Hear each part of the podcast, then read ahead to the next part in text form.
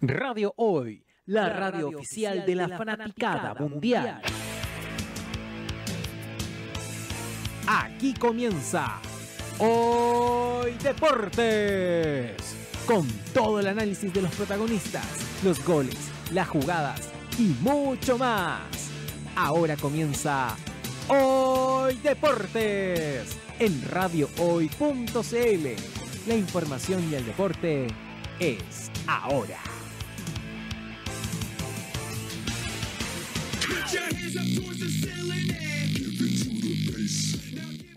Hola, hola, ¿cómo están? Bienvenidos a una nueva edición del Hoy Deportes al aire de día lunes 12 de agosto, ya mitad de año, mitad del año 2019. Vamos con todo.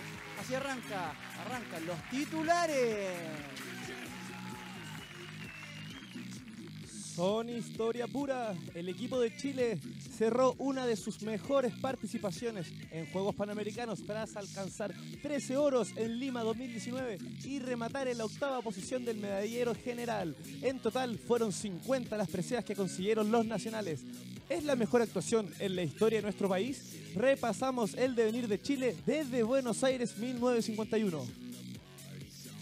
¿Quiénes son los 13 chilenos del oro? Repasamos cada uno de los medallistas dorados de nuestro país en Lima 2019. Además conversaremos sobre las expectativas de la delegación chilena ante los Juegos y qué conclusiones se puede sacar del término de los mismos. ¿Quiénes consiguieron las restantes 19 medallas de plata y 18 de bronce? Te lo contamos todo.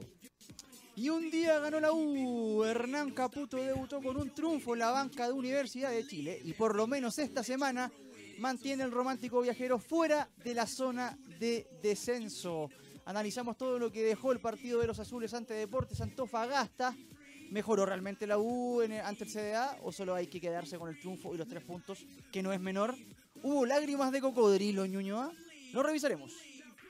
Y la punta Colo Colo en caída libre tras perder a Higgins de Rancagua y quedar a 10 puntos del puntero la Universidad Católica. Los cruzados por su parte no pudieron ante un viejo conocido en San Carlos de Apoquindo, pero siguen en camino firme rumbo al bicampeonato. Se acabó la soberbia del comandante Salas. Se posterga el cotillón en las fauces cordilleranas. Todo lo veremos ahora en Hoy Deporte, Jaime. Ya hay final. Palestina y Colo Colo ya tienen fecha para dirimir el Chile 2 para la Copa Libertadores.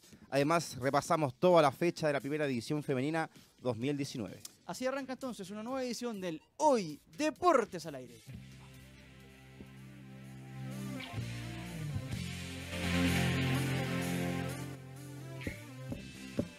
Bueno muchachos, eh, arrancamos una nueva edición del Hoy Deportes al Aire. Saludo a los contertulios como siempre. ¿ah? Raimundo Romero, ¿cómo estás, querido Colorado? Eh, ¿Temperatura actual en la capital? Temperatura actual, Jaime, en la capital alrededor de 18, 20 grados se esperan para el día de hoy.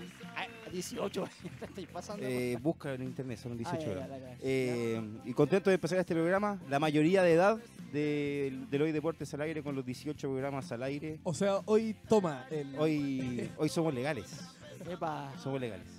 Es verdad. Que eso, muy feliz de comenzar y con mucho, mucho deporte, mucho panamericano, mucho fútbol que analizar, Es verdad porque, como decía el Colorado, no lo habíamos dicho, ¿ah? eh, em, hoy es el programa número 18 por lo menos de esta edición eh, que estamos haciendo nosotros, así que nos complace, ¿no es cierto?, eh, poder desarrollar el deporte en esta casa comunicacional, en esta casa periodística que es la radio hoy.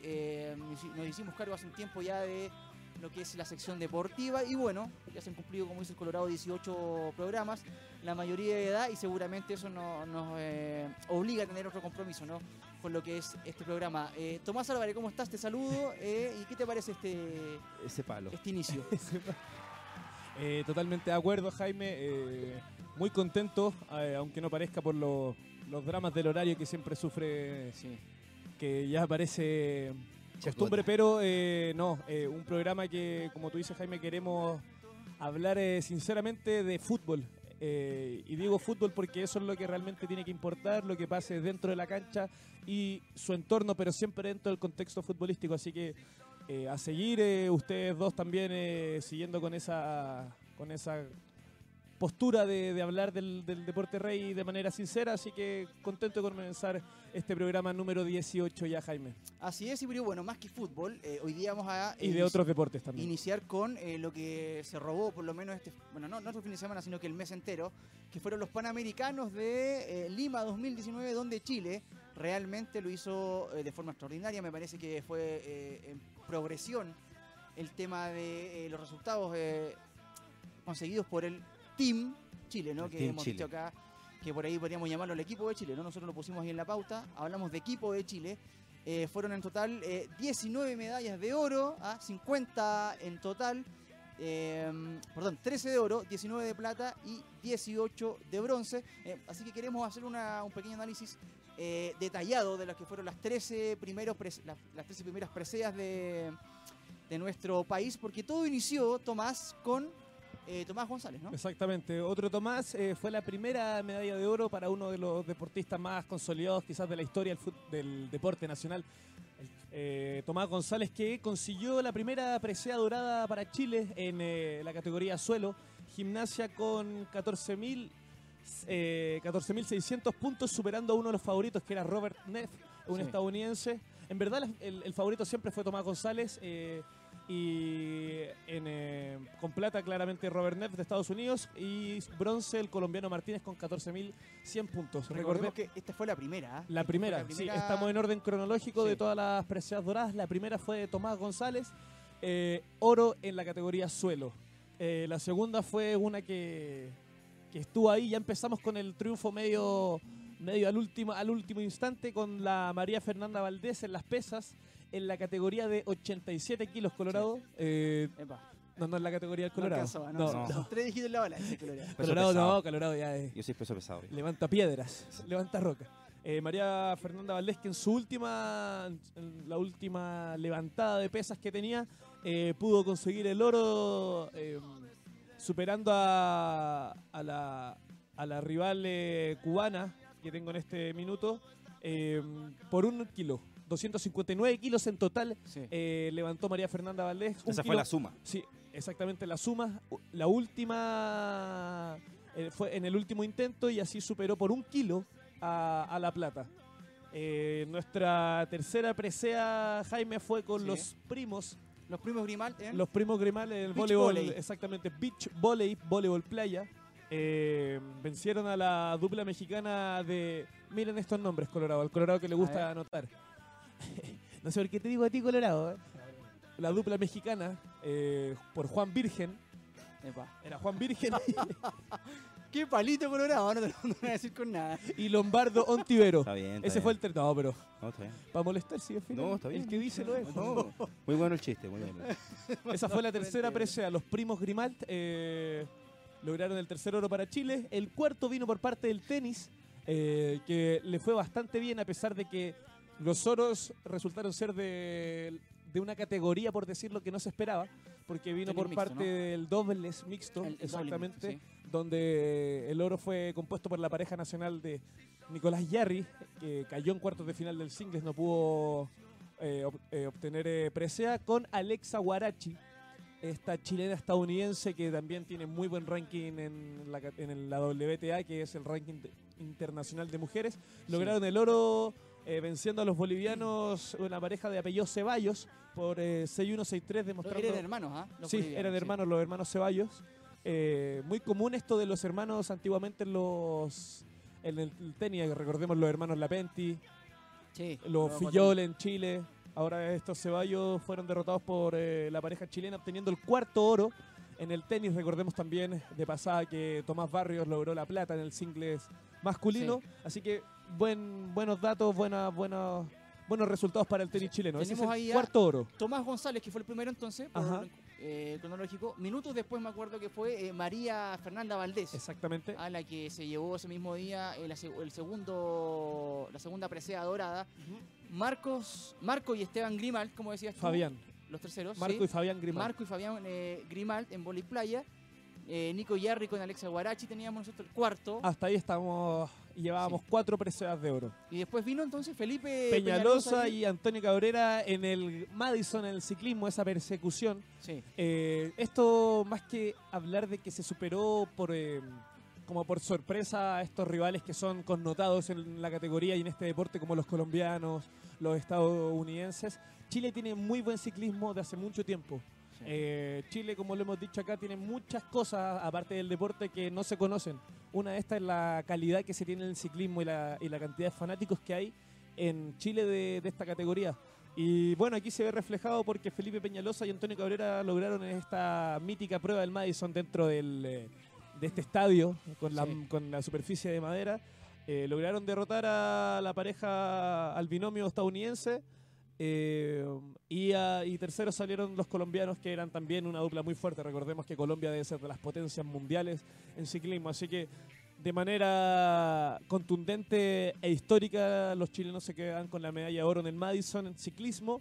Y eh, para cerrar este primer bloque de información, eh, el sexto oro se dio por otras hermanas, las Sí. hermanas Abraham, eh, Melita y Antonia en el remo, eh, el- esta categoría de remo largo Sí. de 2.000 metros, eh, no son solo 500 metros, como, como son la mayoría de algunas categorías. Bueno, esta era la categoría de remo por 2.000 y ellas lograron un triunfo bastante contundente, Jaime. Sí. Eh, a los 500 metros ya decidieron casi la carrera, agarraron una ventaja que no soltaron más, así que fueron medalla de oro, superando a Canadá y a México.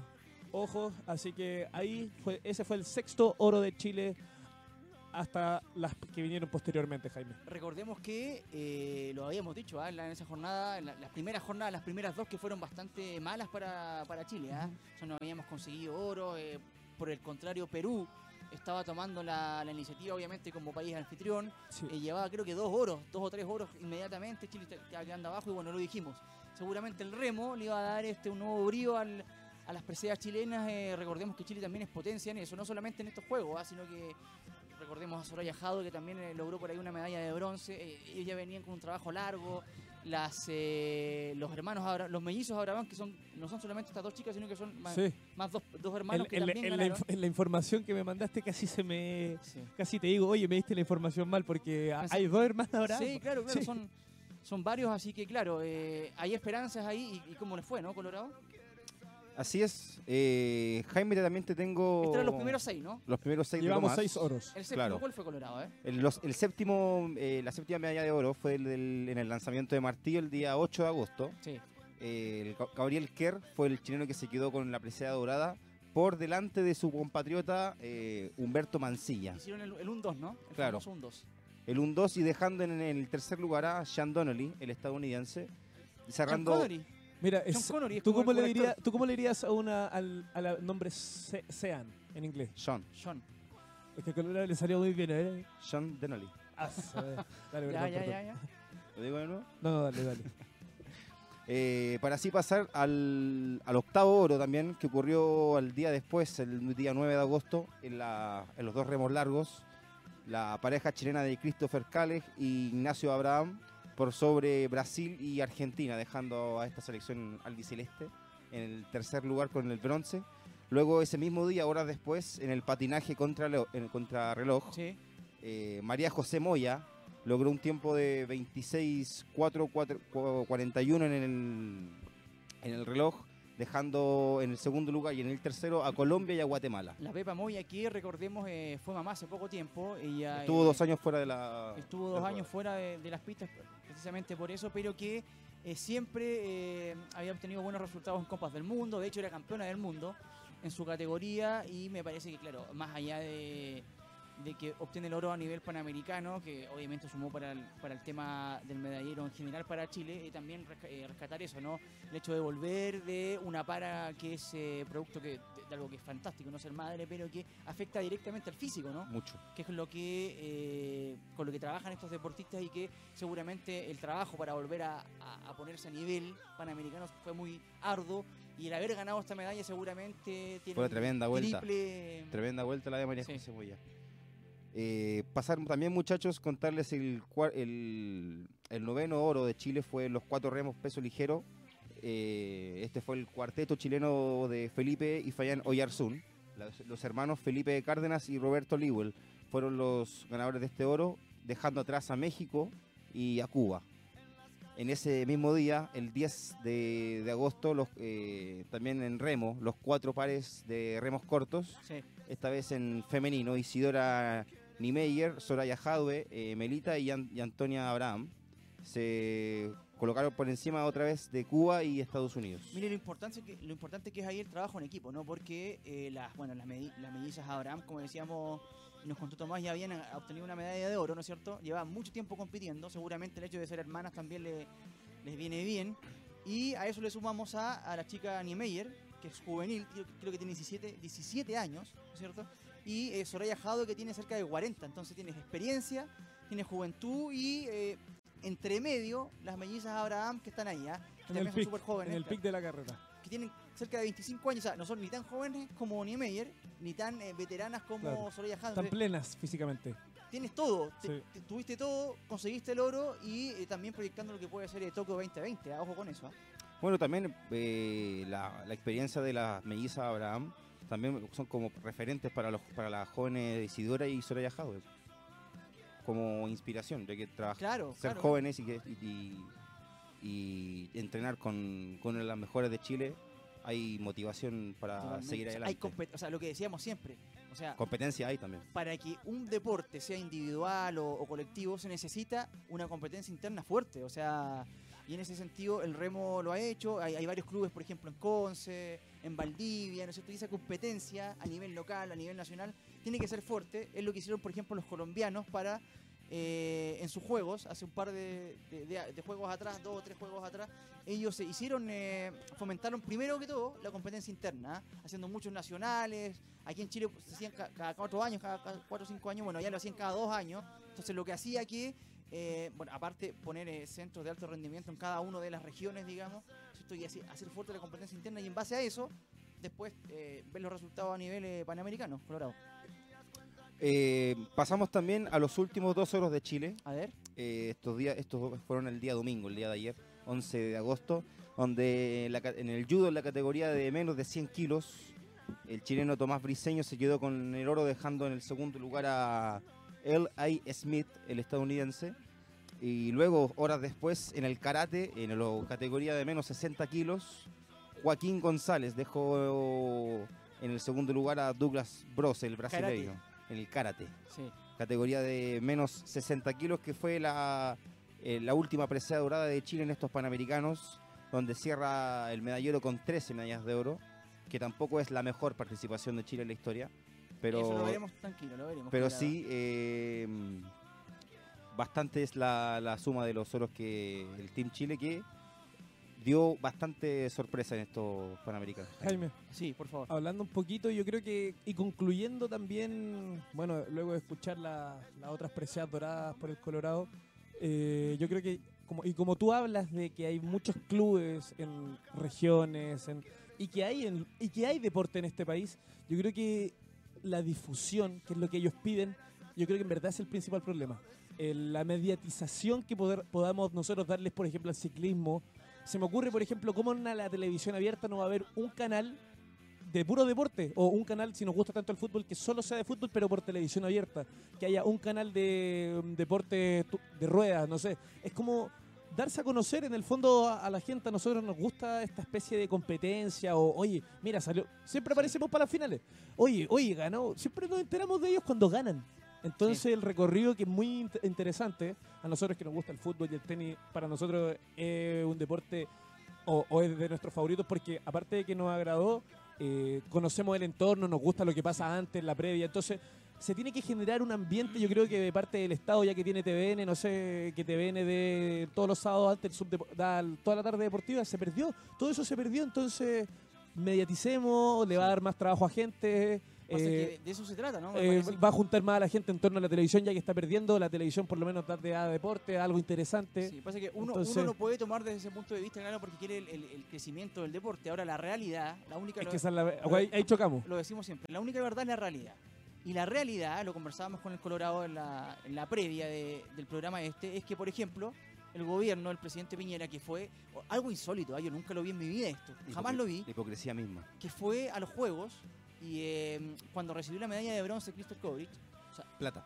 perdón, de, de plata, o sea, el presidente Piñera lo que hace es sacar a la organización y él entregarle la medalla. No sé si alguna vez lo vieron eso, ¿no? No, o sea, siempre va, a ver, cuando hay un... eh, pero hay ya un, parece, eh, parece burla ya. Es que, está bien, tú puedes ir, de última sácate la foto ya, oportunismo te la doy, está bien. No podemos conversar, yo creo que no solamente él lo ha hecho, ¿ah? La- la presidenta Bachelet fue al Mundial de Brasil, recordemos todos, eso se utiliza, está bien. Ahora, lo que yo nunca vi en mi vida, te lo digo en serio, que un presidente de un país le cuelgue la medalla a un deportista, o sea, saque a los organizadores y cuelgue la medalla, eso no lo vi nunca. ¿Lo vieron o no? No, no, no, o sea, Ni O sea, es algo... in- es algo- no, eh, Y hasta por ahí, ah, claro. Sí, es que al final el problema de este país siempre así. ¿Por qué nosotros vemos siempre los programas argentinos? Nosotros que nos queremos con programas argentinos, debería ser al revés, con programas chilenos de lo mismo, pero no sé, nunca nos llega- no- este deporte, este país no quiere que la gente haga No, deporte pero porque no es lo que vende. pero, ¿Me entienden lo que te quiero yo, decir? yo te quiero no? No, sí, sí. o sea, eh, Mira, y a eso es una situación bizarra de las de las Pero- típicas de Piñera. y- Hay datos que van en contra de, de- de- de su presencia en Lima. O sea que Eso, eso lo decir hunden más aún. El gobierno de Sebastián Piñera redujo en casi 1.500 millones de, do- de pesos, 1.500 millones de pesos el presupuesto para el deporte. Entonces va y dice, oye, no, ¿sabes qué? Nosotros, eh, el deporte es muy importante. Entonces, digo, ¿dónde está la coherencia entre lo que haces y lo que dices, digamos? Y no pasa nada. O sea, Ah. lo que dice es mucho, lo que pasa es poco. Eso, eso y no pasa nada y los medios lo replican. como Viejo, no hay, no no hay- mira, ya, ya perdimos la esencia. Nuestro estadio parece un, un mar de llanto, esa estructura blanca. Es como que se está, quieren alejar el deporte. O sea, Sí. al lado del Estadio Nacional, por ejemplo, habían canchas para jugar tenis eh, o baby fútbol o lo que sea. Ahora están haciendo unas por, por suerte, pero se ahora son estacionamientos. O sea, Sí. todas las canchas en Chile son caras o en Santiago son caras para ir a jugar 3 mil pesos por cabeza. Entonces, hay, hay algo que no quiere que, no- que, que el fútbol o que El deporte. el deporte general. se exprese en las personas. Ahora, súmale, súmale también la, la baja de, de horas de educación física. la baja de educación es una o sea, por todos lados se atomiza el deporte en Chile y después vamos y nos sacamos la foto con las medallas. Claro. O sea, es En verdad, es cosa un, que- en verdad es un Ojo, gran esfuerzo estos deportistas haber logrado cosa medallas. una Sí, cosa sí, que el gobierno anterior a Piñera también redujo el, el presupuesto. Y todos, viejo, ¿Qué todos. te o sea, quiero decir? Que el- en el fondo el partido del orden, izquierda y derecha chilena, mantienen un status quo donde el siempre perjudicado es el deportista en este caso, estamos hablando de deporte, ¿no es cierto? Y claro, igual después para la medalla, somos los primeros en salir en, ah, los presidentes de turno, en sacarse, en sacarse la foto me parece una... no, No, debiesen, no Te debiesen. invito a la moneda. Sí, pues no, y los van a invitar, y van a invitar a toda la moneda, que me parece que debiesen ir todos, pero o- ojalá ellos sepan o tengan la eh, su misma coherencia los deportistas en decir, oye, si estos no me han ayudado en nada, ¿qué voy a ir a prestarme? Hay que empezar a hacer Pero eso. Hay que tener pantalones para eso. ¿ah? Ahí Y- hay que tenerlos. y en po. cuanto a Un deportes, más y un poquito más. y un, pa- y un poco más. Y en cuanto a eso, me parece que Christian Endler, por ejemplo, ha sido una de- referente deportista. en- Queremos más. Ender. Y Eh, Súper firme, ¿ah? Y, Y Cano, lo dice. escucharon a Cano, portero de Coquimbo, Sí. también con una entrevista muy interesante para que la vean para la revista Cáñamo. Sí. Eh, Me la encontré por ahí. Pero habla mucho sobre política y sociedad y cómo él ve el Seguro. fútbol a diferencia de sus compañeros. A mí me parece que eh, hoy, hoy en día, cuando estamos viendo las fotos de, de los medallistas de oro en este momento, me parece que hoy en día lo que hay que hacer es comprometerse. ¿ah? Cada uno desde su, desde su vereda, periodistas, deportistas, comunicadores, eh, Observadores también. observadores, comandantes, lo que sea, este, mm, tiene que comprometerse con la realidad y decir lo que uno piensa. Y ¿no? aparte, aparte se- va a ser muy entretenido si el deporte es un- una obra de teatro, es Vamos al medallero, vamos al Vamos. medallero general de Por favor. cómo quedó este mm, Juegos eh, Panamericanos. Preguntábamos en la previa, ¿no? ¿Fueron los, ¿Fueron los mejores Juegos de Chile? No. Ojo, sí y no. Sí y no. A ver, En oros, medallero. Dale. Lima 2019, obviamente ganó Estados Unidos con un total de 200, Obviamente, obviamente. 293 medallas, de El las Team cuales USA. 120 fueron de oro. Nada que hacer. Segundo quedó Brasil con 55 medallas de oro, o sea, prácticamente el doble. Mi país. Brasil, ah, claro. Era por gay. Eh, cuarto, cuarto salió México, eh, tercero México, cuarto Canadá, quinto Cuba, sexto Argentina, séptimo Colombia y Chile, octavo en el medallero. Mi otro general. país. 13 medallas de oro Chile, 19 de plata, 18 de bronce, 50 en total, superando, como ya es un clásico, ¿no? Al, a, en este caso al Y anfitrión. es piensa Perú, algo, que es Perú. por ejemplo, Nicolás Jerry en el tenis, no hubo una Crystal Kovrich, estuvo, sí, sí estuvo, pero no logró preseo, ¿sí? Plata. Plata, pero, Sí. eh, no logró oro. La que, la, la que le colocó Piñera fue la plata. Sí, toda la razón. Eh, pero hay muchos deportistas que yo que creo que no están por diferentes circunstancias o no pudieron participar, pero a lo que voy es que con poco apoyo, con mucha dedicación, eh, Chile puede lograr cosas. Imagínate si esto tuviese un sustento mucho mayor en cuanto a infraestructura, en cuanto a masividad. Chile tendría mucho, estaría en el podio. Entonces, ¿qué cuesta? Tampoco es tanta inversión, es dedicarle un poco a una cosa que también es muy entretenida. Por algo nos gusta tanto el deporte y cuando vemos todas las finales, porque es entretenido, tal vez por idiosincrasia nos gusta llegar al final nomás y todo al límite. Sí. Eh, pero yo creo que eso pasa por un- eso pasa porque tampoco lo masivi tampoco lo, eh, lo, lo muestran a la gente, entonces es raro. dato, No se masifica. Eh,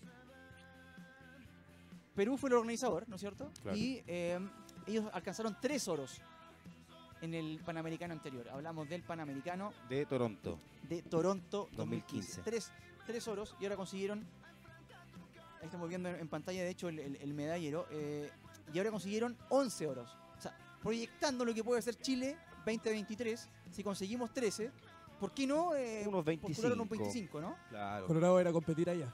Sí. Oye. Colorado podría ser martillo, ¿ah? Sí, no, no, no, el lanzamiento del martillo.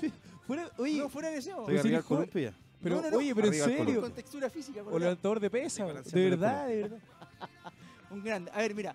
eh, otro dato, otro dato eh, rápido. Jimmy Esgrima. Medallero histórico. Oye, medallero histórico Ahí de no, todos los no se tiempos. cansa. de todos los tiempos. Obviamente Estados Unidos, mira, tiene 2068 medallas de oro. ¿Cuánto? ¿Quién? 2068 medallas de oro. ¿Quién? Estados Unidos. Este es el medallero histórico Ya, ya, a ver, de todos los Juegos ma- eh, Panamericanos. Vaya a dar el podio hasta que salga Chile. Hasta que salga Chile. Desde 1951 Dale, dale. hasta el año 2019. Esto es la actualidad. Estados Unidos, 2068 medallas de oro. Voy a anotar. Eh, Cuba, segundo, con 908. Ojo. Canadá, tercera. Ya. Cuba segundo. Sí, En Panamericanos, ¿cuánto dijiste? 908. 908 oro. Y primero, ah, le sacan mil más o menos, pero mira Cuba. Ah, no, más de mil, le saca casi No, dos- 1002, pero. Claro, 1200. es Tercero Cuba. Canadá con 493. Cuarto Brasil con 384. Bueno, y ahí Argentina, México, Colombia, séptimo. Octavo Venezuela y noveno Chile. ¿Cuánta histórico. 57 de oro. 110 de plata y 296 de bronce. O sea, Chile está por sobre República Dominicana, sobre Ecuador, sobre Puerto Rico, sobre Jamaica, sobre Perú y así hacia abajo. Creo que históricamente podríamos, hemos estado bajos con todo esto que estás Sí. diciendo. Creo que el noveno, problema, el problema yo creo que eterno y que lo vimos nosotros en este curso que hicimos el año pasado con Gilbert, eh, que el deporte chileno nunca tuvo una continuidad en sus Pero mira, procesos. mira, mira, mira este dato. Estados Unidos tiene cuánto? Cerca de 150 millones de habitantes. Pero no creo No, que pase, 300. no creo que es pase. ¿eh? Cuba es más pequeño. Ah, claro. Brasil 120. Sí. Argentina 80. Colombia 80 millones, 40, perdón, 40 igual que Argentina. México cerca de 200 millones de habitantes. Venezuela cerca de eh, o- creo que 60 millones de habitantes. Y Chile 18. Y somos- No es un dato menor, ¿ah? No es un dato menor porque son siempre son generalmente cerca de Pero cerca de 100 deportes. Al final terminan siendo números y uno sabe la verdad que es. Chile, Pero date puede- cuenta, que podemos dar más siempre. tiene y- 200, millo- 200 millones de, de personajes para eh, buscar eh, eh, un deportista. En que tienes 18. Igual hay una diferencia. hay ¿no? una diferencia, pero piensa que en un rango, imagínate, de cero que fuéramos un millón de personas. Sí. Yo creo que acá hacen deporte de 100. Te pongo un 100 de un millón, entonces eso también Uruguay, afecta. pues, viejo. No te es- motivan. Pero El colegio, por es eso- mayor, es ma- mayor, es multifactorial, desde los colegios, me parece que desde es, que no alimentan a los niños. es un mayor, eh, ¿cómo podemos decirlo? Eh, es un plus para Chile, ¿no? Por ejemplo, Chile tiene una, una población de 18 millones, podemos decirlo. Ecuador Bueno, tiene la que con, misma. con el último censo. no sé si 18 somos- millones, Pero Ecuador tiene una mismo. persona con el Colorado. Es lo mismo, ¿cachai? Es lo mismo, Ecuador. Y está 11. Ecuador tiene 38 de oro en la historia y Chile tiene 57. Ahí hay un par, digamos, en cuanto a población, Claro. en cuanto a economía, que ahora Ecuador está mejor que nosotros. Y ahí, bueno, hay una diferencia. Por lo menos le, le ganamos a ellos, a República Dominicana también. Mira, ¿por qué les decía yo, y antes de ir a la pausa, porque ya estamos en hora, eh, que no fue el mejor, o sea, fue el mejor en cuanto a 50 preseas. Nunca antes en la historia tuvo más Chile. Fue el mejor juego panamericano en cuanto a oros. Nunca antes en la historia haya tenido eh, 13 oros. El máximo ha sido, había sido en el primero. ¿ah? En el 51 primero, en, el en Buenos 51. Aires. Exactamente, en Buenos Aires, donde Chile obtuvo eh, el cuarto puesto en el medallero general. Cuarto puesto Pero con, con menos medallas. con ocho oros y 39 medallas, que no eran pocas, ¿ah? No eran pocas. Eso fue, me parece que fue el mejor de, de Chile en la historia en cuanto al medallero. Cuarto, como digo, esto, Argentina, esa vez lo ganó Pero o sea, Argentina, la, la mejor fue, fue el primero y han pasado cuántos años. del o sea, 51 hasta. O sea, del 51 hasta el 2019 era así un escalón. En, el en medallas, por ejemplo. Bueno, estamos octavo ahora. eh, Chile en ese tiempo salió cuarto. Hablamos de 1951 en, en, eh, Buenos Aires, Argentina. Eh, eh, obtuvo 39 medallas, 8 de oro. Ahora salimos octavo en la medalla general, ¿no es cierto? Pero fueron 50 medallas en general y 13 de oro. Así que Yo no sé si es excusa, pero también durante toda esa época donde tal vez los otros países consiguieron medallas, eh, pensemos que la dictadura acá en Chile también. fue algo tal vez más duro que en otras partes que también tuvieron. Eh, Un dato con respecto a eso antes de, de sí. la pausa. En dictadura Chile renunció dos veces eh, mira, ¿viste? a, a poder hacer eh, estos Juegos Panamericanos por una cosa muy lógica, iba a venir la prensa. A la dictadura no le convenía que, no le, no le convenía que venga la prensa Sí. a mostrar lo que estaba pasando. Y también porque eh, lo que se hizo en, ese- en esa época fue reducir lo que era el deporte y la historia. Lo que siguen haciendo No hasta el día si de hoy. hoy en día está algo parecido, ¿no? Sí, lo mismo. ¿Se te acuerdas cuando se quemaban los, los libros en San Borja? Bueno, Oye, un, un mini saludo a Jürgen y a Juan José, nada más. Eh, unas personas. pues ya, perfecto. Perdón, no se podía. Vamos a una, don no, no, está bien, Tatana, está bien. a Vamos a una pausa, vamos a una pausa muchachos y volvemos con el segundo bloque. Saludos, Tatán. Volvemos entonces a Hoy Deportes al aire de día lunes, ca- lunes 12 de agosto. eh, son las 14 con 09 horas muchachos. Y quiero saludar a alguien que eh, nos lo había saludado, una falta de respeto tremenda. Oye, sí, yo lo vi en el primer blog y dije, oye, no nos saludamos. ¿Cómo Cambió Carlito, eso? ¿ah? hablamos de Braulio Ojeda TV, más conocido como el comandante. Aplausos. ¿Qué tal, comandante? Como el ¿Cómo está, comandante? Sala, ¿no? Está de harto de, ala, de, de- de capa caída el A comandante propósito Sala, del sí. comandante Sala, ¿cómo estás querido? ¿Por dónde nos puede seguir la gente, querido Braulio? La invitación es a la gente a que siga toda este, la programación de Radio Hoy y que también nos comenta el WhatsApp más 569-8728-9606. Estamos en eh, Hoy Deportes al aire junto a estos tremendos contertulios, compartiendo todo el deporte de la escena nacional junto a Jaime Troncoso, el Colorado y nuestro amigo Tomás. Ustedes saben cuál es el, el contertulio. Sigan la compañía de. Rápidamente, antes de sí. ir a Colo Colo, rápidamente, Dígame. Braulio. Sí. Palabras cortitas para lo que te pareció el eh, desempeño de Chile en los Panamericanos. No, eh, tremendamente contento porque eso es un triunfo para, para ellos. Eh, ojo, Sí. es para ellos, no es para, eh, para Chile. Es para ese equipo que, que tienen que entrenar con, eh, con escasos recursos. Para esas familias. Sí. para esas familias, para esos esfuerzos, para esos años de tanto golpear puertas y, y portazos en la cara, vienen estas medallas para ellos para decir que sí se puede. Ojo, ¿Podemos alcanzar 25 medallas de oro en si 2023? pudimos alcanzar 50, podemos Epa. alcanzar las que queramos. Esa Eh, es, carajo, ojo que sí, ojo, ojo. Eh, no le creo nada a Piñera, lo tenía que decir, no le creo Bueno, nada. bueno, eh, eh, Le puso presión a Carlitos Matu Por de entrada. Upa. De, lo, lo único que voy a decir "Ey, respe- ¿Este chico de dónde viene? ¿Y tuviste jugar? eh?" lo único que voy a decir es que por tus actos te conocerán. Ahí con eso, con eso quedamos. Muy bien. Bueno, hablemos de eh, fútbol nacional. La trituradora. ¿Qué pasó con la trituradora de Mario Salas? Que de a poquito sabes que está quedando sin. ¿Pinchó como hace tres fechas? Está pinchando hace rato ya. Sí. eh, El, el Colorado ya lo quiere echar, obvio. epa, epa. No. Ya, lo, Bueno. ya lo quiere echar. Para eso, muchachos, para hablar de Es Colo Colo. otro. Eh, ¡Epa! ¡Eh! Colorado. Mandando al frente. El Colorado. ¿ah? No, no, no, no, no, no, no, no, no, no. Guarda que al Colorado le tiré ahí uno y te tira tres, ¿ah? Te devuelve tres. Ya, me, me dio pena. Francisco Muñoz. Un edificio. Estamos en eh, contacto con el hombre que más sabe de Colo Colo, el hombre que sigue el elenco popular acá en la Hoy Deportes eh. Recordemos que también hay una página del deporte de Radio Hoy, dato. hoydeportes.cl. Sí, sí. Ahí con toda la información del eh, cacique, de los cruzados también, que hablaremos de ellos, y también de Universidad de Chile. Panchito, ¿cómo estás? Eh, te saludo y rápidamente un pequeño resumen de lo que viste el día de ayer en eh, Rancagua. Estuviste en la cancha, eh, cuéntame, ¿cómo viste al elenco de Colo Colo? Perdió ante los fantasmas, ante los chicos del fantasma Figueroa. ¿Cómo viste el partido? Te saludo, ¿cómo estás? Sí, hola Jaime, ¿cómo están? Eh, sí, como ustedes decían, el comandante ya comienza a perder algo de credibilidad en Colo Colo. Eh, lo que pudimos ver es un partido bastante ingrato, el que tuvo Colo Colo. Prácticamente no llegó al arco de, Ureta, salvo dos ocasiones, y, se vio un Colo Colo apagado, un Colo Colo sin ideas, eh, que, muchas veces que se creía que, que probablemente Paredes, eh, Valdés iban a, iban a salvar a este Colo Colo con su experiencia. Finalmente nada de eso ocurrió. Eh, como te digo, se vio un equipo muy apagado y que le faltó esa chispa, le faltó... Yo te, les comentaba en la- las fechas pasadas que Colo Colo era, era un equipo bastante predecible, pero en este partido en Rancagua ni siquiera esto fue, o sea, no hubieron idea, eh, pelotazo largo, y O'Higgins que tampoco hizo mucho, o sea, hizo el gol Sí. y bueno, eh, jugó con el resultado a su favor. Y me parece que es un triunfo, un triunfo justo, pero que tampoco hizo grandes cosas. Entonces, uno dice, mm, claro, Colo Colo mm, no tuvo esa capacidad de reacción que, que debía tener eh, perdiendo 1 1-0 el primer tiempo, entonces eh, obviamente que todos los dardos fueron contra Mario Salas y también contra mm, contra Jorge Valdivia, que, que Sí. ingresó en el segundo tiempo y finalmente se, se ha expulsado por, por una tontera. Sí, es verdad. Eh, bueno, ya vamos, vamos a hablar un poquito de, de Valdivia. Le quiero preguntar aquí a, a Raimundo, al Colorado, que eh, eh, fue bastante crítico también en, la previa de este, de este programa respecto al actuar de Colo Colo el día de ayer. Eh, ¿Cómo viste todo el partido? ¿Coincides con eh, Pancho que fue justo el triunfo de, de O'Higgins? Que eh, por ahí le falta sorpresa al elenco de Mario Salas. ¿Cómo lo, lo viste tu color? Ayer el partido lo vi, bueno, eh, O'Higgins supo manejar el partido con el resultado, un gol muy temprano, con grave, gravísimo error de Brian Cortés, que Sí. una de sus pocas falencias que tiene es el cortar centros.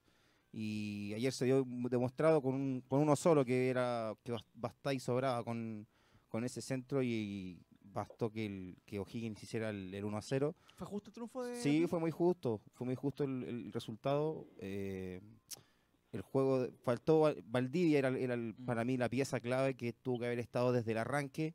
Sí. Si, a- si uno se entera y sabe que Valdivia está disponible para, está en la banca y disponible para jugar, tiene que partir del, de- del principio. Es el jugador que maneja Colo Colo y que hace jugar a varios. Mm. Eh, el día de ayer eh, lo vi muy, a- muy apagado eh, en general al equipo y con la expulsión de Valdivia se fue se fue todas las verdad. Sí, eh, Francisco, a ver, cuéntanos un poquito qué pasó con ese, ese eh, conato, no conato, pero sí eh, Estuvo feo. enfrent- en- feo. enfrentamiento entre Jorge Valdivia y eh, Ángelo Hermosilla. ¿Quién, eh, quién- quién nos le dijo? ¿Cómo lo viste? ¿Fue una sobre, sobre reacción de, de Valdivia eh, o, o realmente se merecía esa, rec- esa recriminación el, el- juez del, del partido? ¿Cómo lo viste, Pancho, tú que estuviste en la cancha ahí?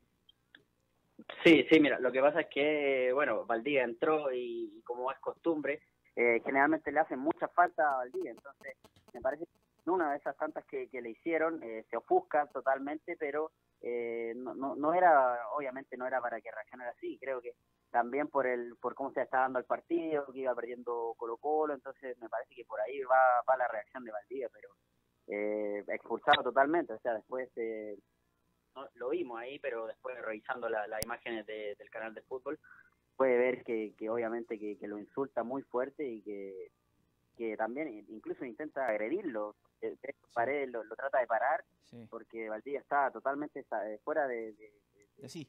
sacado su, de, su casilla, entonces eh, arrie- arriesga una, una muy fuerte sanción y, y obviamente que, que no, esto no le hace bien a- al equipo de Mario Salas, que se suponía, como, como ustedes bien decían, Valdivia es el hombre que genera el fútbol, el hombre más determinante que tiene Colo Colo y ahora que, mm, que lo va a tener probablemente, o sea, arriesga una, una sanción de cinco, seis, seis Sí. fechas incluso, entonces eh, va a ser una baja muy importante. Eso te iba a decir, ah, porque aparte de- del papelón en la cancha, eh, vamos a ver eh, qué, qué pasa con el con el eh, mm, con el tema de los arbitrajes, cuánto tiempo le van a dar de, de suspensión.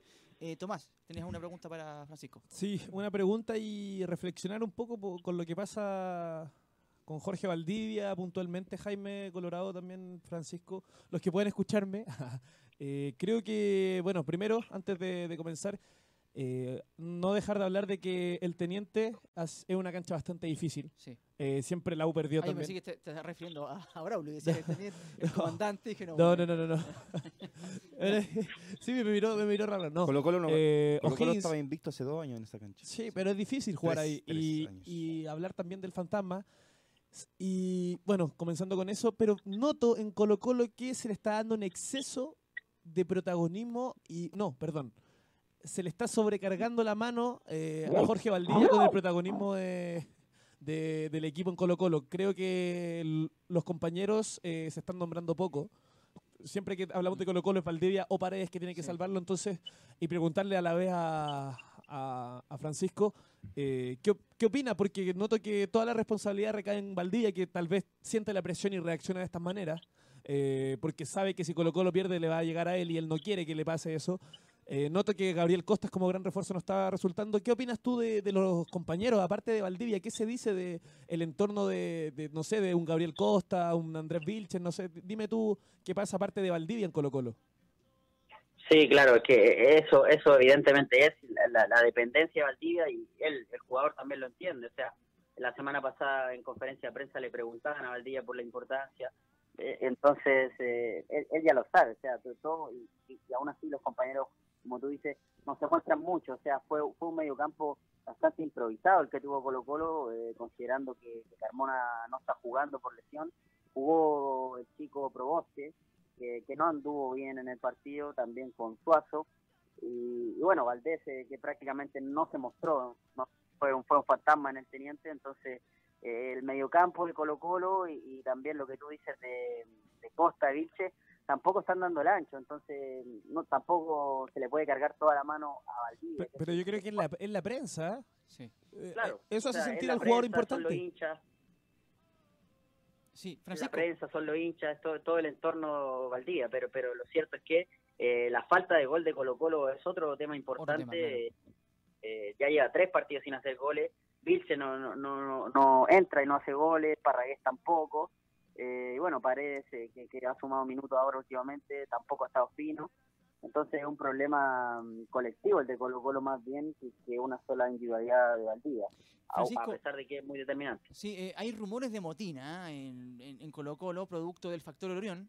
Eh, por lo menos eso dice la prensa, eh, que eh, después de la partida del eh, guardameta argentino, eh, algo se quebró, hubo una grieta en el, en el, el- en el grupo de Colo Colo. Con Mario Salas. eh, con Mario Salas, los referentes de Colo Colo con Mario Salas. eh, ¿Crees que es así? ¿Crees que eso ha repercutido en, en el bajo rendimiento de, de Colo Colo o, o solamente son, son rumores? Yo te, te lo pregunto a ti porque tú estás ahí en la interna, eh, generalmente vas ahí a, a Macul y sabes lo que, lo que está pasando, eh, seguramente escuchaste algo, ¿Crees, ¿crees que es así?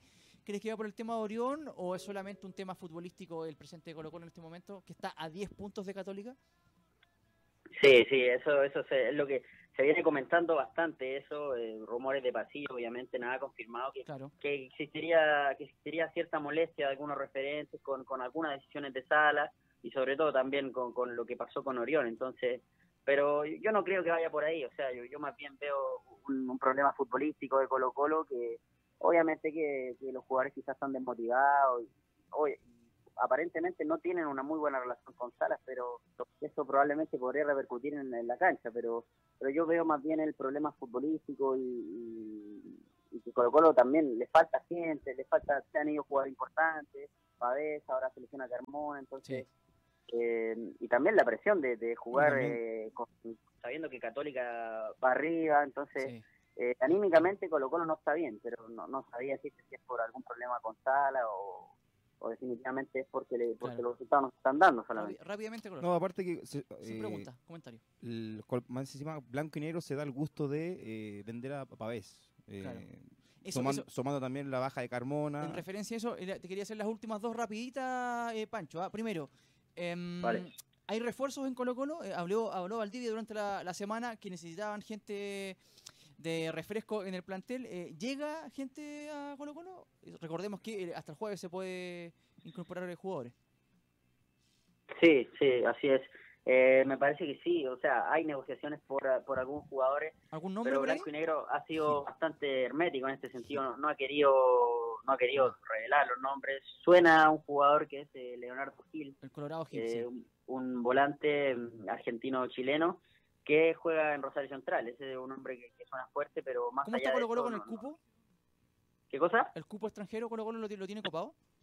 No, no, le queda uno, le queda uno. Ah, ya, pues en, to- en todo caso Gil le vendría como chileno, si es que llega. Sí, sí, Ya, sí, sí. perfecto. ¿Y el próximo compromiso Colo Colo, querido? Es el, el día viernes a las 19.30 contra Unión Española ahí en el Monumental. Lindo partido, a día viernes. eh, Lo podríamos ver. inicio de la cuarta fecha de la segunda rueda. Francisco, te quiero agradecer y bueno, estamos pendientes de lo que pase con Colo Colo. Ya que estén bien, chao. Vale, bueno. Eh, muchachos, bueno, eso fue lo que pasó con, con el elenco Albo. La realidad es que está a 10 puntos de em, Universidad Católica, el puntero de eh, el campeonato nacional, eh, puntero que eh, enredó puntos el día de ayer también ante Coquimbo Unido en San Carlos de Apoquindo, donde eh, se enfrentaron a un viejo conocido, ¿no? ¿Colorado? Al ídolo Pinilla. Ídolo. ¿Por qué, por qué dices ídolo? ¿A qué te refieres con ídolo? Ver? Ídolo azul, ¿no? Ah, ¿es ídolo azul? Sí, yo lo Tomás, conocí. ¿qué Yo lo, yo lo el ídolo azul. no, No. para nada. ¿No? Para nada. Bueno, la realidad es que... Un jugador que fue muy querido Sí. y desaprovechó ese cariño. Referente en su momento. Sí, y desaprovechó, desaprovechó todo lo construido por él mismo. Pero Fue ¿por qué? raro. Se afarrió solo, sí. Por eso, po, por ¿Por qué se fue la U?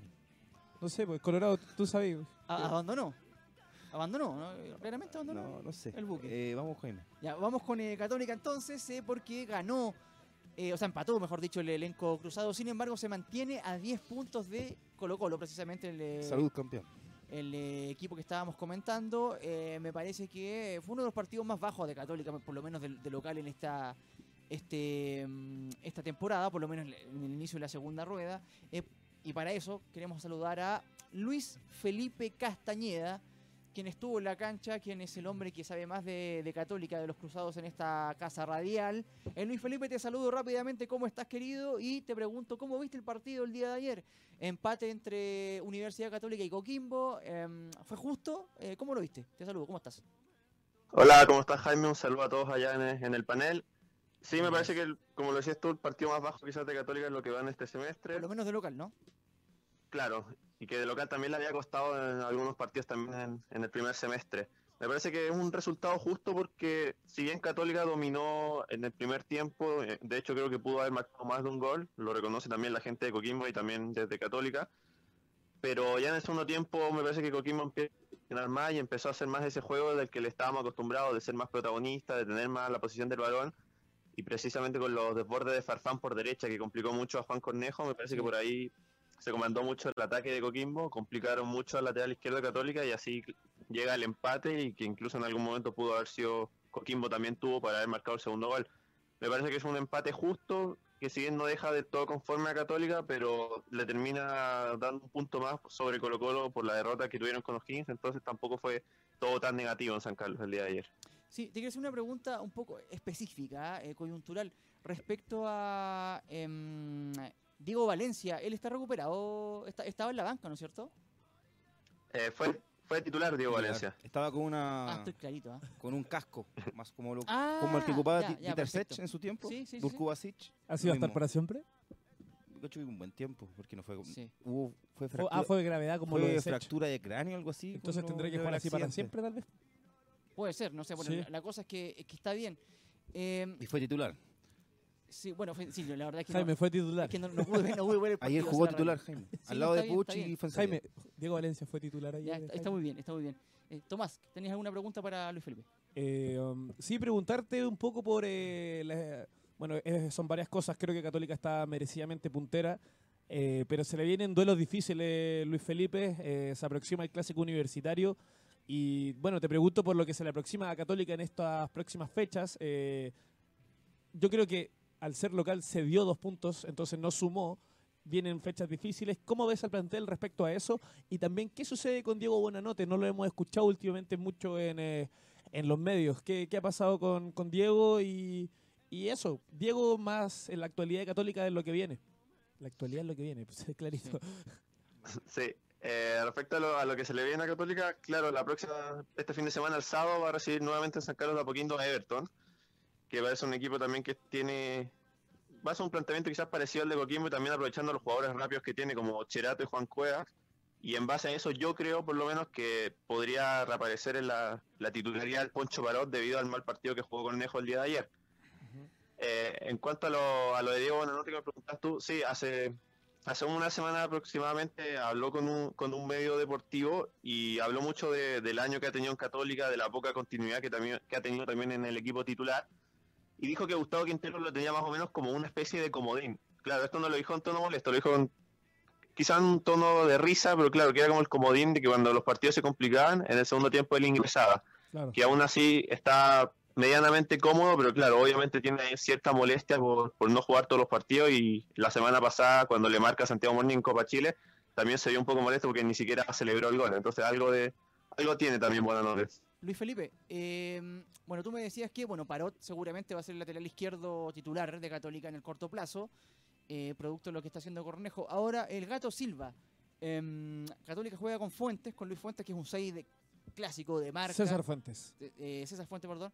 Eh, 6 clásico. De romper y entregar, a Wed es el que se suelta. En ese sentido, el Gato Silva estaría reemplazando ahí a Fuentes. Claro. Ese es el puesto que le está viendo Quinteros. Eh, sí, te pregunto eso primero. Y si eh, el Gato Silva, bueno, por su, por su pedigrí, por su historia, tiene, eh, entre, no sé si ganado el puesto, pero una preferencia para ocupar ese, ese sector de la cancha, o crees que va a seguir con Fuentes ahí? Si es que es él el, el, el damnificado con la llegada del gato. Sí, eh, primero con eso, yo creo que sí, eh, el gato Silva bien- vendría a utilizar el puesto y la función que tiene César Fuentes, porque como tú lo decías, es Agüed el que se suelta más, que a veces, Sí. a veces se abre por la izquierda y tiene más, se suma más en ofensiva.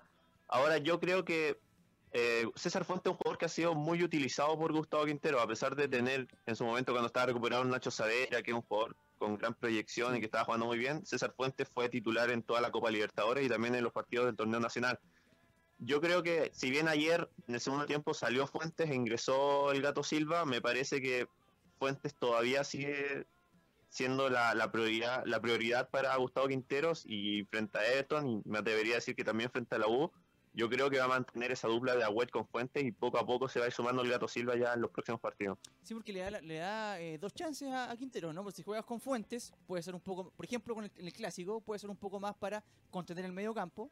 Y por ahí, si quieres, te toca jugar un partido de local, no sé, con algún colista, o en este caso la U está ahí peleando el, el- el descenso, bueno, eh, de local puedes poner al Gato Silva junto con Agüed para tener un poco más de fútbol, ¿no? Y, eh, y ser un poco más osado, ¿no? En la, en la propuesta. Tienen las dos chances, eh, habla un poco del, del plantel que tiene Universidad Católica y que eh, seguramente... La lo- semana pasada se ocupó a Francisco Silva como central, de hecho. Bueno, también lo mira, ahí tiene un- una, una alternativa. Así que rápidamente, Tomás. Eh, vamos, antes del corte, ¿nos vamos a corte ahora? Sí. Eh, cortito, eh, no- recalcar, aparte de Católica, la forma de jugar, estuve pensando un poquito de los equipos porteños. Fíjate Sí. que los equipos, tanto Coquimbo, La Serena, eh, Everton, Wanderers, juegan siempre con punteros muy abiertos y rápidos. Siempre juegan como, a- como un equipo desbandado. Entonces, eso complica mucho a los santiaguinos.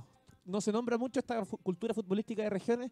Creo que los porteños tienen algo diferente en la forma de jugar y que complican, por ejemplo, a Católica, que es un equipo más estructurado. Estos son Sí. más desatados, Coquimbo es un equipo desatado, así que eso, felicitar a Coquimbo y tiene muy buenos jugadores también. Por lo, Ojo. menos, sí, por lo menos en esta pasada, claro, estoy de acuerdo contigo, Tomás. eh, tiene, que- tiene que ver también con el técnico, ¿no? Me parece También. que Graf es un, un técnico bastante osado. Eh, Luis Felipe, para ir eh, finalizando este- esta pequeña sección, el segundo bloque de Hoy Deportes, eh, lo, lo nombraste, pero te lo pregunto de vuelta. eh, eh, ¿Siguiente compromiso Católica? El sábado a las 5 y media de la tarde frente a Everton en San Carlos de Apoquindo. Perfecto, entonces en San Carlos de Apoquinto ante Everton de Viña del Mar, que eh, seguramente estará dándole ahí eh, una, una mano a la U también, ¿ah? porque Everton está peleando abajo. Vamos a ver qué hace, qué hace Católica. Eh, vamos a una pequeña pausa, muchachos. Ya terminamos el segundo bloque. Gracias, Felipe. ¿ah? Gracias, Luis Felipe, por, por tu participación. Y ya volvemos con los últimos 20 minutos de programa. Volvemos entonces, sale hoy Deportes al aire ya en el tercer bloque y último ah, de esta edición de lunes 12 de agosto, eh, 14.35 horas. Y mira, voy a hacer aquí un, pequeño cambio. No, no, tranquilo, Colora, voy a parar.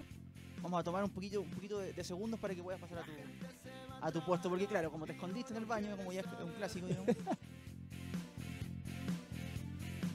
Siempre con esa de pagar apuestas. En verdad nunca cumple la apuesta de Colorado, se siente presionado, podríamos delatarlo al aire, por lo que le- por- porque hay una razón muy grande de por qué estamos molestos con Colorado se esconde.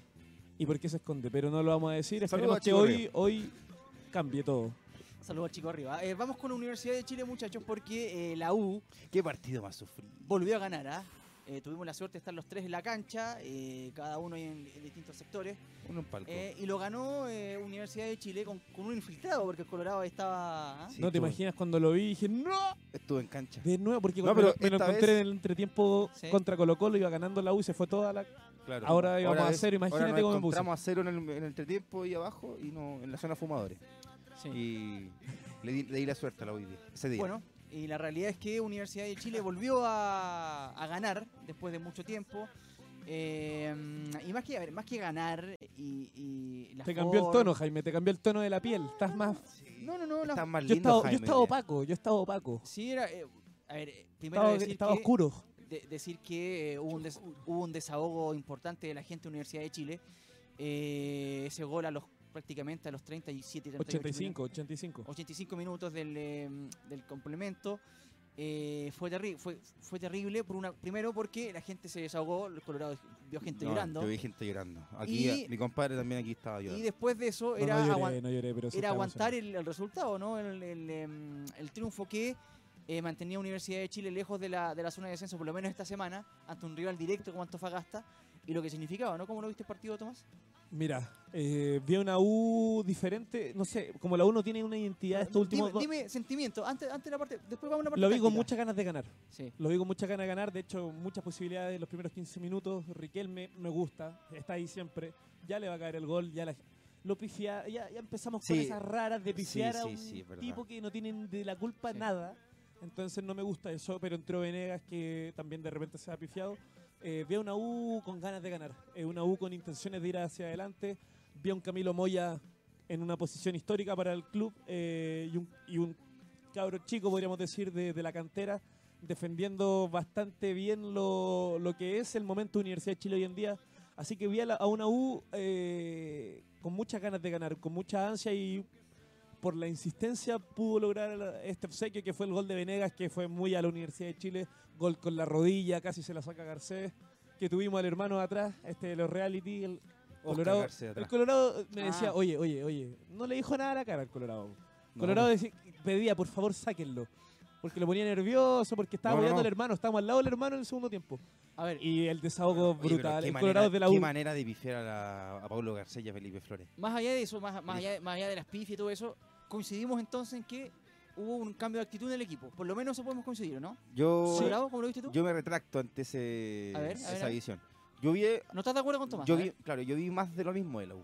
¿ya? Pero en Antofagasta, cuanto a la actitud, me yo. Antofagasta, Sí. Antofagasta tu- solamente tuvo el palo en el primer tiempo que fue al, al inicio de- del partido. De ahí no tuvo más llegadas de peligro, salvo Sí. lo- las cortadas de centro y la seguridad de De Paul que estuvo tremenda. Pero no vi una, no vi una propuesta de Antofagasta. Sí, en el segundo tiempo la U fue uno de los mejores segundo tiempos que yo le he visto, donde tomó el partido por la, por la rienda y salió adelante con, con algo más que fútbol. Más que, yo creo que más que fue huevo lo que puso la U en el segundo tiempo, que hizo que se quedó con la pelota y fue protagonista de, lo- de los ataques en gran parte del partido. Sí, mira, yo, yo, me, yo por lo menos el primer tiempo lo divido en tres. Me parece que del primer minuto, recorde- recordemos que Antofagasta tuvo el- el, eh, la apertura de la cuenta al primer minuto. Eh, centro por izquierda de Peñailillo, cabezazo de Tobías Figueroa y palo. Entre, entre De Paul y, el palo salvan a la U en el minuto uno. ¿ah? Después Sí, de eso, Yo me estaba sentando. hasta los 20 minutos, la U se apoderó del partido. Me parece que salió a buscar con todo. Eh, sintió ese, e- e- ese, a ver, ese declaración de principios de Antofagasta, decir, a ver, yo juego con tres en el medio, tres adelante, voy a salir a buscar también mi opción. Bueno, lo tuvo. La U se repuso a esa primera llegada y como te digo, del, del minuto 1 al 20, eh, la U fue protagonista. Tuvo tres o cuatro ocasiones eh, fr- fr- franco ante, ante Medo- Garcés. merodeando el área estaba la U. Estaba ahí el gol, estaba ahí. La gente se prendió muchísimo. De los 20 a los 30 hubo 10 minutos de meseta, ¿ah? Donde eh, No, sí. eso se equilibró un poquito el, el partido. eh, eh, el, el partido empezó con mucha dinámica y ambos equipos como que se cansaron un poquito. Pues esos 10 minutos fue de, de round de estudio. Tú por acá, yo por acá, tranquilo.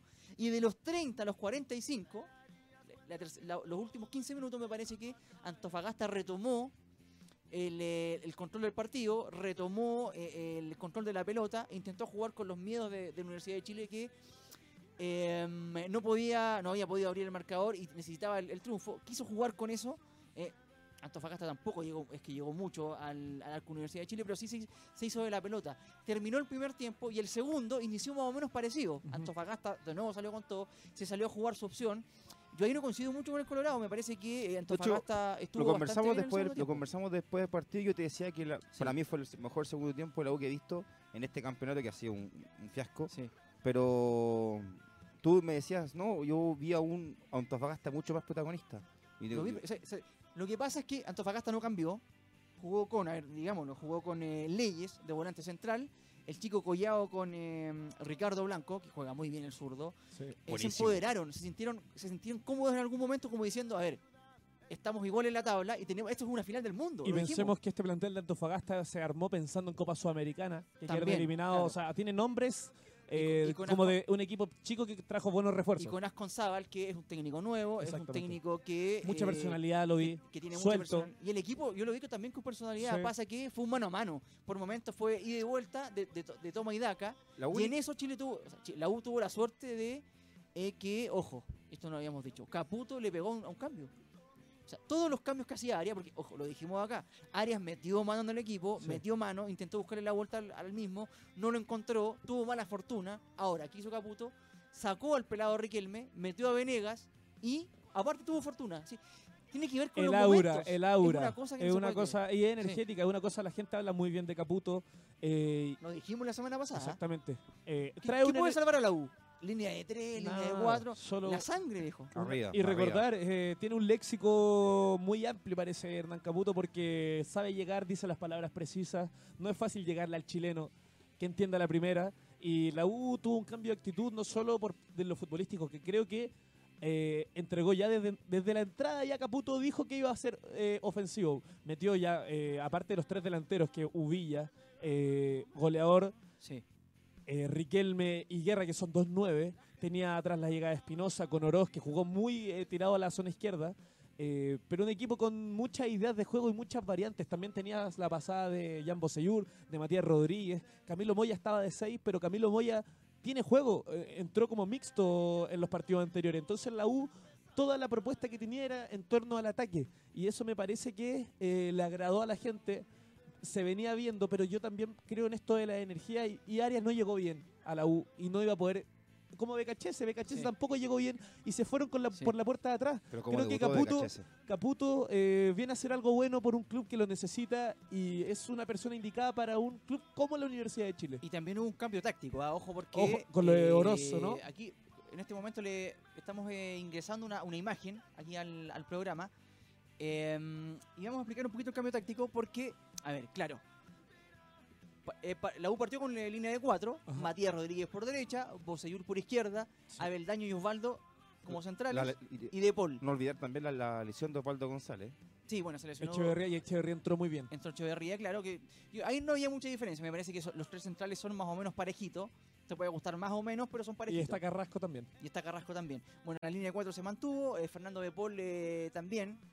Eh, como arquero. Y aquí eh, lo que hizo fue muy interesante, Caputo. Se lo preguntamos, Colorado, ¿te acuerdas en la, en la conferencia de prensa? Sí. Porque metió dos líneas de cuatro eh, derechamente. ¿ah? Eh, jugó Espinosa con Moya, de volante central. Oroz, de volante por izquierda. Y Uvilla por derecha. Y Uvilla por derecha. Sí, algo vi, sí. Sí, sí, más retrasados que. Cuando defendía la U, quedaba con dos líneas de cuatro. O sea, eh, Uvilla impecable en eso. Uvilla cerquita de Matías Rodríguez y eh, Nicolás Oroz, que les costó un poco más, por, obviamente porque les enganche, cerquita de Bosayur, pero hacían el recorrido. Hacían el recorrido, lo que fue. eh, ahí estamos poniendo la, la- la gráfica, ve, bueno, esa es la gráfica que, que nos da una aplicación, pero eso no fue el movimiento táctico, ¿ah? Fue- fueron dos líneas de cuatro, como te digo, Oroz bien por izquierda, eh, Uvilla siempre por derecha, y cuando defendían, dos líneas de cuatro. ¿ah? Cuando atacaban, y cuando atacaban, Uvilla se, ubicaba como puntero derecho, Sí. eh, Oroz po- como puntero izquierdo y quedaba con 2-9, o sea, prácticamente con cuatro delanteros. Claro. Entonces, ese desgaste de, en defensa, bajar a hacer la- la- las dos líneas de cuatro y, en- y en eh, ataque eh, a- eh, ubicarse como punteros, eh, dejó a Uvilla totalmente exhausto al final del partido y a un Nicolás Oroz que tuvo que sacrificarse, ¿ah? Sí. porque él es un enganche clásico. Se lo Pero me gustó, también. pero, pero ese estilo me gustó porque Uvilla es una persona que Desdoble de funciones. Exactamente, porque Uvilla es un, un tipo que con su, que su arma principal es la velocidad, necesita el campo hacia adelante para echarla a correr y ganar en velocidad, o encarar, él encara en velocidad, entonces me parece bien que venga desde más atrás. Ororos que empieza a generar fútbol desde una zona donde, mira, ahí el mayor beneficiado, aparte de que sea la U, va a ser Bosayur, porque por ese lado va a tener una persona que eh, le entrega el pie a, a la altura donde él necesita para tirar un centro o desbordar. Camilo Moya con esa exuberancia de un niño, porque Sí. tiene 18, 19 Muy años. bien Camilo Moya. Muy bien, harta personalidad. Camilo Eh, Moya apareció por sobre Gonzalo Espinosa para mí. O sea, ni- Y Gonzalo Espinosa con una fuerza, pero falta Es que alguien es lo que que no, hay, es lo que hay. yo, yo me di cuenta mucho, mucho en la gente este día sábado porque por más que estuvieran nerviosos, eh, muy preocupados de lo que hacía Gonzalo Espinosa, eh, lo pifiaban bastante, lo que yo me di cuenta, eh, no est- estuvo impreciso en los pases, no fue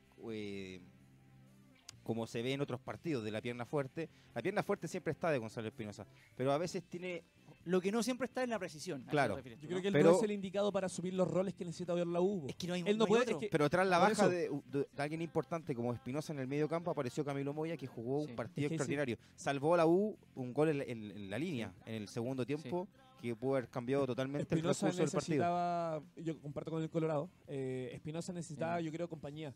Antes asumía los roles de- del sí. equipo y él no es de un pie fino, tiene mucho talento, mucha capacidad técnica, hace unos tiros de ¿Quién dices tú? eh. Gonzalo Espinosa, Sí. pero no tiene ese pie para ya eh, hacer jugar al resto. Él va a hacer correr a, Es que al depende puntero. del día, viejo. Si se, le- si se levanta bien Es que claro, y es, preciso, lo hace muy es bien. que, eh, claro, se levanta está al límite, está al límite siempre, tanto en las cosa- faltas como en, Ojo, en y el- por la- algo- en la pelota parada. Por algo también casi prácticamente nunca ha sido seleccionado nacional por eso, porque no tiene continuidad. Esa es la realidad y también es... es- Aquí debiese quedarse mucho tiempo y puede agarrar un nivel, pero extraordinario, porque no sé, yo, no- yo creo que es no, que, ah, mira, tiene remate, tiene remate, tiene eh, la pisa bastante. Eh, le falta calmar esa. Por eso es el Bulldog, po. Bueno, pero bueno, ese, ese, ese do- do- desdoble de funciones de Uvilla y Oroz, ¿no es cierto? En ataque querían hacer el 2 el dos contra 1 con Matías por derecha y con Bosellú por izquierda. Ese compromiso, ¿no es cierto? Esa, esa identidad, ¿no es cierto? Ese, mm, esa competitividad y, y compromiso de los jugadores para con Caputo me parece que habla mucho de lo que de lo que significa el técnico de la U en este momento y también eh, deja de lado esa idea eh, nefasta, esa idea, yo no sé si nefasta, una idea perdida, lejana de, de la realidad de traer a Omar de Felipe, ¿ah? un técnico que eh, ven- iba a venir, Omar de Felipe, El español. no, no, no, argentino, argentino. Omar de Felipe estaba para llegar a la Universidad de Chile el día viernes. Ah, no, no, no sabía Sí, eso. sí. O sea, dependía del, del- del- del fin de semana. Si, si perdía Caputo, llegaba de Felipe. no. Si gana Caputo, se quedó. ¿Y quién Por- es de Felipe? No lo conozco. un técnico que, el único técnico que le, dijo- que le dijo así a la Universidad de Chile, a ver, Golver eh, viajó la semana pasada a Argentina para buscar un técnico, eh, todos le dijeron que no, Jola le dijo que no, Russo le dijo que no, eh, un par más le dijo que no, y el único que le había dicho que sí era Omar de Felipe, que era un técnico, es un técnico que eh, lo único que ha hecho es eh, subir, ascender con, con, eh, equipos argentinos, lo único que ha hecho es, y, y que tiene como gran, eh, como gran valía, el hecho de que estuvo en las Malvinas y que con eso tiene la fuerza, y lo iban a traer por eso, o sea, date cuenta lo perdido que está la Caputo-. Caputo la, es la persona. de humo, está bien. Cap- Sí. Caputo es la persona indicada, conoce el club, jugó No, la ahora- no, y- ahora- y, por los hinchas de la U, menos mal que ganó, porque si perdía o empataba, llegaba de Felipe, viejo. Ahora lo otro. ¿por qué no la plata que se gasta, que se iba a gastar en De Felipe no, no se trae un, un refuerzo a la U? Ese es otro tema, porque eh, recordemos que eh, la mm, etapa de refuerzo se cierra el día jueves a las 16 horas, 18 horas, perdón, a las 6 18 de la horas del tarde. día jueves, sí. se acaba el, el periodo para fichar eh, jugadores y bueno, vamos a ver si Universidad de Chile los trae o no. Esa es la realidad, esa es la gran pregunta. Eh, si tú me, pregu- si me preguntas a mí y tienes la chance de, de meter uno más, ¿por qué no? Imagínate Oroz Walter Montillo. No, si Walter ya no, ya no llega, pero... Pero tú- No, yo, me creo que las cosas yo, de- a lo más para el cercano, yo, vienen los refuerzos. yo aspiraría a lo más cercano para salir a la U de, de este hoyo sería, ¿por qué no pensar en un, en un, un Espinosa y Pizarro? Yo creo que, mira, mira pero qué buena Pizarro, idea. que Pizarro está fuera, está... eh, Sí, no, pero mira, yo creo que Pizarro era, que mira, Pizarro fue el último, el último jugador de la. U, el último jugador de la U que la pisaba y daba Pero pases. pe- pensemos en, en lo que tenemos ahora. Lo que va a hacer de Caputo va a, ser, va a seguir metiendo dos líneas de cuatro. Ese do- do- do- desdoblamiento de funciones lo va a seguir ocupando. Ganó la U, eh, le dio resultado. Va más o menos con lo que él piensa futbolísticamente hablando. Entonces, ¿por qué no pensar en un volante por los costados que se adapte a esta nueva idea? O sea, más porque ya, a ver, no va a jugar con un enganche. A ver, a- da lo mismo que la U juegue con un enganche. no lo delanteros. mismo, Lo que tiene que hacer la U es ganar ahora. ganar. Totalmente de Y si acuerdo. y para eso no y si creo que hizo es- co- no y- creo que se necesiten más refuerzos. Pero si- ¿qué va a pero si- un volante Pero por la Tomás, derecha? si tienes la posibilidad. es que, por ejemplo, te, te doy un ejemplo. ¿Quién? Dame uno, dame uno un- que pueda venir así. Te voy a dar un- Leo Valencia. ¿Se pu- puede venir ahora? Leo Valencia. Ahora, a este- Sí, ahora, ahora. Puede venir, sí, sí. Bueno, va- espectacular, pero si es que no, Date, date, cuenta, date cuenta una cosa. Si se, si se lesiona Oroz, ¿qué pasa? ¿A quién pones por izquierda? se pudre todo. Puede ser eh, Parra, ¿no? Parra puede ocupar ese Pero lugar. date cuenta una cosa. Tú, Es Lucho. pa- Parece que no, no te das cu- Es que ese es otro tema, porque Lucho juega más por, en- de- por De- dentro. En cara. O, o por O ejemplo, Jimmy. o puede sacar a Guerra en un momento y dejar a, a, Lu- a Lucho suelto y un 9, y los dos por fuera. Exactamente. También. Entonces, si tienes la. Tomás, eh, tú- tú- Dime, dime, dime. creo que no, no- no- no has tomado conciencia de dónde está la U. O sea, si te queda la posibilidad de traer un refuerzo, estás peleando, arañando, mantener la categoría, ¿por qué no lo traes, viejo? ¿Por qué no Eh, traerlo si tienes la chance de un jugador más? Si está la chance, de acuerdo, y si es un Ahora, refuerzo claro. que yo conozco, Sí. increíble. Siento que si no llega, Ahora, porque si es traer por traer, estoy contigo. ¿Para qué? ¿para qué traer por Sí. traer? Y siento que si no llegase nadie por X motivo, la U también puede salvar la situación con estos jugadores. Creo que con un buen remesón, como fue todo este año, eh, fue algo, te- ha sido terrible. La U eh, durante estos años ha tenido situaciones trágicas casi en lo futbolístico. Eh, creo que hoy se empieza algo nuevo con Hernán Caputo, con nuevas ideas, con algún proyecto más a largo plazo. Siento que la si salva este semestre, desde el próximo año va a empezar ya con otra nueva cara. Pero, como dice Jaime, creo que lo importante es ganar. Y el triunfo del otro día, aunque haya sido con gol de rodilla, es lo que se necesita. Y la U tiene que sumar sí o sí en su próximo compromiso, Jaime, que te lo doy ahora, es con Unión La Calera Eso te iba a decir. de sí. visita. eh, bastante complicado. Vemos cómo escalera este año va a ser. Cancha sintética. Y si la Ahora, U Es logra. muy complicado porque eh, Católica, o sea, la U juega con Calera Y y, de ahí viene posteriormente- Católica. Exactamente, viene el clásico universitario. Local. Entonces, si la U logra un triunfo, tiene que pensar en el triunfo, la U no en un empate. eh, sería hablar de otra cosa, de haberle ganado ya a un Antofagasta que jugó Sudamericana, Revisemos a una un tabla. Calera y posteriormente recibiría a la Universidad Católica. Yo creo que Sí. Con algo de favoritismo Universidad de Chile. Revisemos la, la tabla, eh, cómo quedó tanto arriba como en la parte de abajo y después vemos lo- la siguiente fecha, ¿no? A ver, porque, claro, Católica sigue puntera con eh, 39 unidades, Colo Colo quedó segundo con 29 puntos, o sea, 10, pu- 10, eh, puntos menos. No, sé si- no, no creo que será insa- insalvable, ¿ah? pero eh, está complicado ahora el elenco Albo. Eh, Unión La Calera, tercero, con 28 unidades, a 1 de Colo Colo, a 11 de Católica. O sea, viene bien La Calera, eh, se va a jugar, van a jugar de local, cancha sintética, a eso de las 1 de la tarde, ojo con el calor también. O sea, eh, La U está a 10 puntos de Calera. a 10 puntos Calera. Ojo, No, no, no. Ponte ojo, que si ponte le serio. gana 11. quedarías a 11. Sí. La U tiene 17 puntos 17 puntos, y Calera 28. 28. O sea, 8 más 3, 11. Le descontaría, te quedaría 8 con mucho que jugar. Vamos a la, la con Calera. vamos a, a la parte de, de abajo porque la U de Conce cierra la tabla con 3 unidades y menos 14. También a pedía la U de Conce. ¿ah? Eh, vamos a ver lo que- Hubo- por ahora. También, también está metido con el tema de la acusación del central de Udeconza, el argentino. Roland, Sí, hablar de por- eso. Me, hizo- me dijo negro feo, me dijo. Rolín. Rolín, Rolín. Rolín ex Boca. sí. Lo que habla de eh, un referato nacional que pasa, no sé si por su peor momento, pero es nefasto. O sea, ¿cómo te vas a burlar? O sea, a ver, si ahí, eh, esto lo, lo digo a la gente. El que jugó alguna vez un soltero contra casado, estás a- con la pul- las pulsaciones a 200, a 200 por hora, o sea, las pulsaciones, ¿ah? y te dicen eso, o sea, es una provocación. O sea, claro, si salía, si después eh, Ro- Rolín Sí. agarraba a Gilbert del cuello y le daba un, un combo en la trompa, digamos, digámoslo derechamente.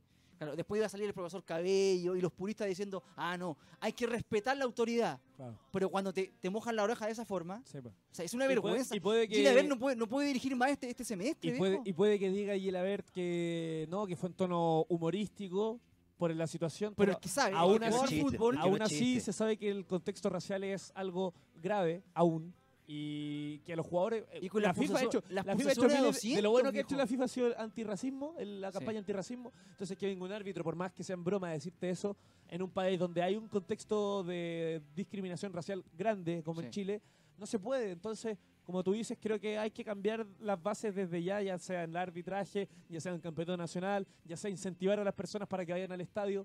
No puede ir, oye, que a la gente no le dan ni ganas de acercarse al nacional, por fuera es blanco, no tiene ni un, Sí. como se diría en chileno, ni un brillo. Adentro se, se cambia la cosa, pero Es démosle precioso. algo al fútbol chileno, ayudemos Volvamos- a, a que vuelva al folclore. Volvamos a la, a la tabla, como decíamos, la U de Conce tiene 13, va último. Eh, penúltimo está la Antofagasta que quedó con eh, 14 puntos y menos 5.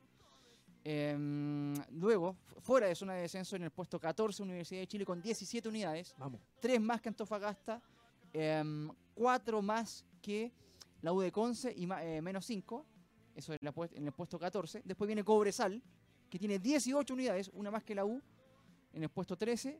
E Iquique en el puesto 12, con 19 unidades y menos 7. ¿Por qué te, por qué te nombro Iquique con, con, em, Cobresal?